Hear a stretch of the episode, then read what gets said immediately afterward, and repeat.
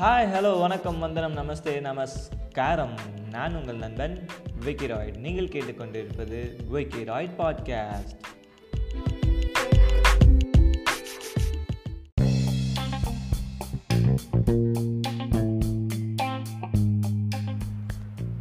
அனைவருக்கும் இனிய இரவு வணக்கங்கள். இந்த இனிமையான இரவு நேரத்தில் நான் உங்களோட இணைஞ்சிருக்கேன் விக்கி ராய்ட் நீங்கள் கேட்டுக்கொண்டிருப்பது விக்கி ராய்ட் பாட்காஸ்டின்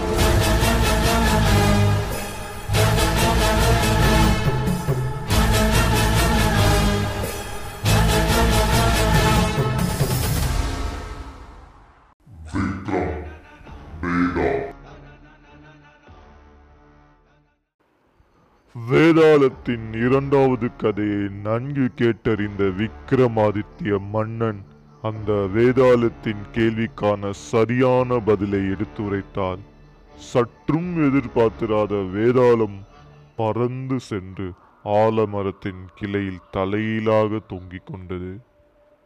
வேதாளத்தின் செய்கையைக் கண்டு விக்ரமாதித்ய மன்னன் தான் கூறிய விதை சரியென அறிந்து கொண்டார். பின்பு அந்த ஆலமரத்தினை நோக்கி நடந்து சென்றார். வேதாளத்தினை தூக்கி செல்வதற்காக.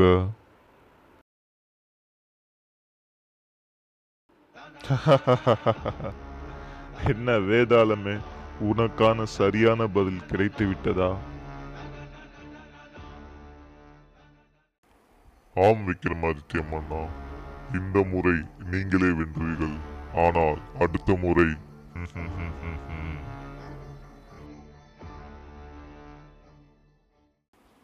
இதோ என்னுடைய மூன்றாவது கதை என்னுடைய மூன்றாவது அஸ்திரம்.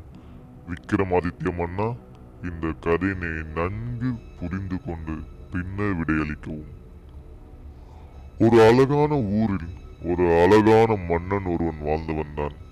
அந்த அழகான மன்னன் அழகானவன் மட்டுமல்ல அவன் மிகவும் அறிவானவனும் கூட.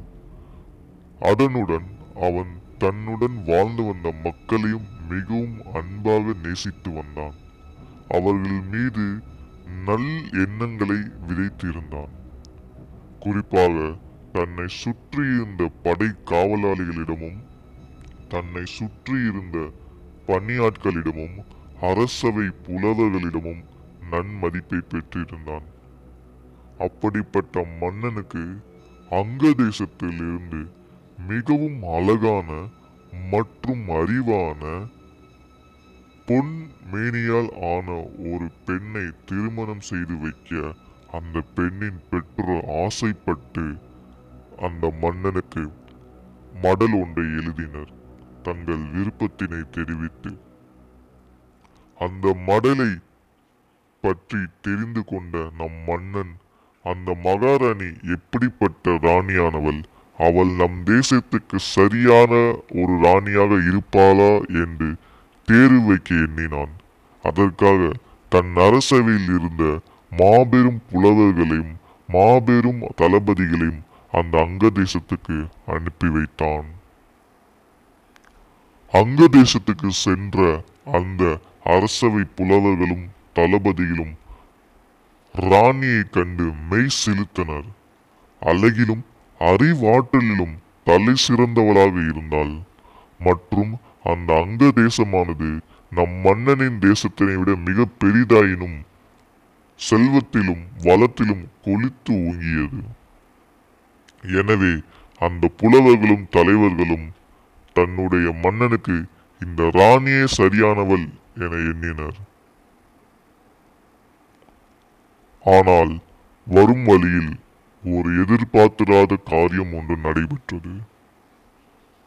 அந்த காரியத்தினை நிகழ்த்தியவன் யாரெனில் மன்னன் இருக்கும் ஊரை சேர்ந்த ஒரு மாபெரும் வணிகன் ஆவான் அவன் வணிகன் மட்டும் மட்டுமல்ல அவன் ஒரு கபடதாரியும் கூட. அந்த கபடதாரி மன்னனுக்கு செய்யும் ஆடைகளிலும் மன்னனுக்கு செய்யும் அலங்காரங்களிலும் மிக பெரும் தொகையை பாலெடுத்து விட்டான். எனவே மன்னன் அவனை சிறைச்சாலையில் தள்ளி தக்கதொரு தண்டனையை வழங்கினார். அதற்கு பழித்திக்கும் வகையாக அந்த வணிகனானவன் வரும் வழியில் அரசவை புலவர்களையும் அரசவை தளபதிகளுக்கும் ஒரு அறிவுரையை வழங்கினான் அதாவது நம் மன்னர் இவ்வளவு பேரழியை ஒருத்தியை திருமணம் செய்து கொண்டால் அவர் அந்த பிள்ளையை மட்டுமே கண்டுகொள்வார். மக்களை கண்டுகொள்ள அவருக்கு நேரம் போதாது எனவும் அவருடைய அழிவுக்கு இதுவே காரணமாக அமையும் எனவும் தனது ஆசை வார்த்தைகளாலும் மோசமான எண்ணங்களாலும் தளபதிகளையும் அந்த புலவுகளையும் எண்ணத்தை மாற்ற செய்தான். இதை பற்றியும் யோசித்த புலவர்களும் தளபதிகளும் அரண்மனையை வந்து அடைந்தவுடன் மன்னரிடம் கூறிய பதில்கள் இவையே. மன்னா நம் நாட்டை விட அங்க தேசம் வளத்திலும் செழிப்பிலும் கொளித்து ஓங்கியிருந்தாலும் அந்த மகாராணி அளவல் உங்களுக்கு ஏற்ற பெண்ணாக இருக்கவில்லை. அழகிலும் அறிவிலும் சற்றும் உங்களுக்கு நிகராக அமையவில்லை மன்னா. எனவே நாம் வேறு இடத்தினை பார்த்துக் கொள்வோம் என்றனர். இதை கேட்ட மன்னர் அந்த மடலுக்கு பதில் அனுப்பும் விதமாக தங்களின் கோரிக்கையை நான் செவிசாய்க்கவில்லை எனவும் எனவே மன்னர் அந்த மடலுக்கு பதில் அனுப்பும் விதமாக தனது சார்பாக ஒரு மடலை ஒன்றை எழுதி அனுப்பினார். அதில் தங்களின் கோரிக்கையை நிராகரிப்பதாகவும் தங்கள் பெண்ணிற்கு வேறொரு இடத்தில் நல்ல மாப்பிளை பார்ப்பதாகவும் கூறியிருந்தார். இதை சற்றும் எதிர்பார்த்திராத அங்க தேசத்து அரசன் தனது மகளுக்கு வேறிடத்தில் மாப்பிள்ளை பார்க்க முற்பட்டார். அப்படியாக அவர் பார்த்த மாப்பிள்ளை நம் மன்னன் இருக்கும் இடத்திலேயே மிக பெரிய ஒரு தலைவனாக பலம் பொருந்திய ஒரு தலைவனாக இருந்த படை தளபதியை சேர்ந்தது. படை தளபதியை கண்ட முதல் பார்வையிலேயே அங்க தேசத்து இளவரசி காதல் புற்றாள். அங்க தேசத்து இளவரசியின் அழகை பார்த்து அவளின் குணத்தை பார்த்து படை தளபதியும் காதல் கொண்டான். இவர்களின் காதலை அங்க தேசத்து அரசரும் அங்க தேசத்து மகாராணியும் ஏற்றுக்கொண்டனர் எனவே இவர்கள் இருவருக்கும் திருமணம் செய்து வைப்பதற்காக அவர்கள் முடிவெடுத்தனர். திருமணத்தின் ஒரு நிகழ்ச்சியாக தளபதி வேலை செய்து கொண்டிருக்கின்ற அந்த ஒரு ஊரின் அரசனாக விளங்கக்கூடிய நம் அரசரை அவர்கள் சிறப்பு விருந்தினராக அன்னைக்கு அழைத்திருந்தனர். அழைப்பை ஏற்று நிகழ்ச்சிக்கு சென்றிருந்த மன்னருக்கு அதிர்ச்சி காத்திருந்தது. அந்த மணப்பெண்ணானவள் மிகவும் அழகாகவும் மிகவும் அறிவாற்றல் கொண்டவளாகவும் இருந்தாள். அவளை பற்றி தெரிந்து கொள்ள விரும்பிய மன்னர் படைத்தளபதியை அழைத்து அவளை பற்றி விசாரித்தார். படைத்தளபதி கூறிய விஷயங்களை கேட்ட மன்னர் தனக்கு அந்த இளவரசியை மிகவும் பிடித்திருப்பதாகவும் தான் அவள் மீது காதல் வயப்புற்றதாகவும் கூறினார். இதை கேட்ட படைத்தளபதி மிகவும் அதிர்ந்து போனார். தான் காதலிக்கும் ஒரு பெண்ணை தன் இளவரசனும் தன் மன்னரும் ஆகிய மன்னர் கேட்கிறாரே என்ன செய்வது என்று புலம்பினான். இருப்பினும் தாய் நாட்டுக்காகவும் தாய் நாட்டை ஆளக்கூடிய மன்னனுக்காகவும் தன் காதலை தியாகம் செய்ய வேண்டும் என எண்ணினான். எனவே தான் காதல் கொண்ட அந்த இளவரசி நேரில் சென்று தன் மன்னன் அவளை விரும்புவதாக கூறி அவளை மனமாற செய்தான்.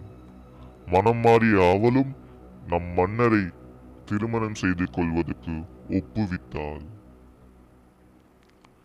இதை அறிந்த படை தளபதியும் இதை அறிந்த மற்ற அரசவை புலவர்களும் மன்னனை தடுத்து நிறுத்தனர். அவர்கள் அனைத்து உண்மைகளையும் எடுத்துரைத்தனர் மன்னரே இவளையே நம் முன்னரே மணப்பெண்ணாக கண்டு வந்தோம். இப்படிப்பட்ட ஒரு வணிகனின் குறுக்கீட்டால் தாங்களின் முடிவை மாற்றி உங்களிடம் பொய்யிருத்தோம். பின்னரே அவர்கள் இருவரும் படைத்தளபதியை காண சென்று இருவரும் காதல் வய உற்றார்கள் நடுவில் செல்வது நன்மையாகாது மன்னரே என எடுத்துரைத்தனர். இதை எதிர்பார்த்திராத மன்னர் அதிர்ச்சியுற்று ஒரு முடிவுக்கு வந்தார். அவரின் முடிவானது படைத்தளபதியையும் இளவரசியும் சேரே ஆகும் இப்பொழுது கூறுங்கள் விக்ரமாதித்ய மன்னா இந்த படை தளபதியின் தியாகத்தை விட மன்னரின் தியாகம் உயர்ந்ததுதானே?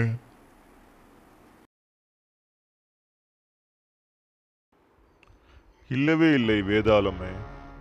உண்மையில் மன்னனை விட படை தளபதியே சிறந்தவன் ஆவான் அவனின் தியாகம் மன்னரின் தியாகத்தை உடலானதாகும் ஏனெனில் மன்னனுக்கு இதில் எந்தவிதமான பாகுபாடோ ஏற்றுத்தாழ்வுமோ ஏற்படவில்லை.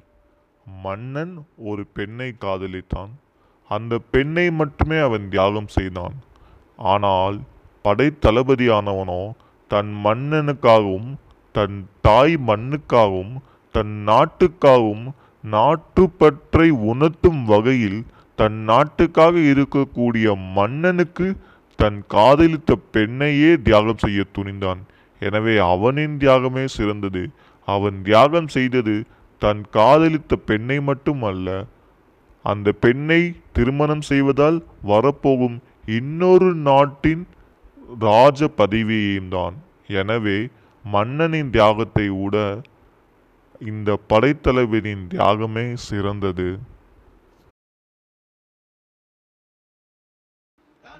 மூன்றாவது அஸ்திரத்தில் விக்ரமாதித்ய மன்னனை வீழ்த்தி விடலாம் என்று எண்ணியிருந்த வேதாளத்துக்கு நம் மன்னன் விக்ரமாதித்யனின் இந்த பதில் சற்று கடினமாகவே இருந்தது. வேதாளம் விக்ரமாதித்ய மன்னனின் முதுகு பிடியிலிருந்து தன்னை விடுவித்து பறந்து சென்று ஆலமரத்தின் கிளைகளில் தலையீழாக தொங்கிக் கொண்டது. பாவம் அந்த வேதாளம். தன்னுடைய நான்காவது கதையை பற்றி சிந்திக்க வேண்டியிருக்கும்.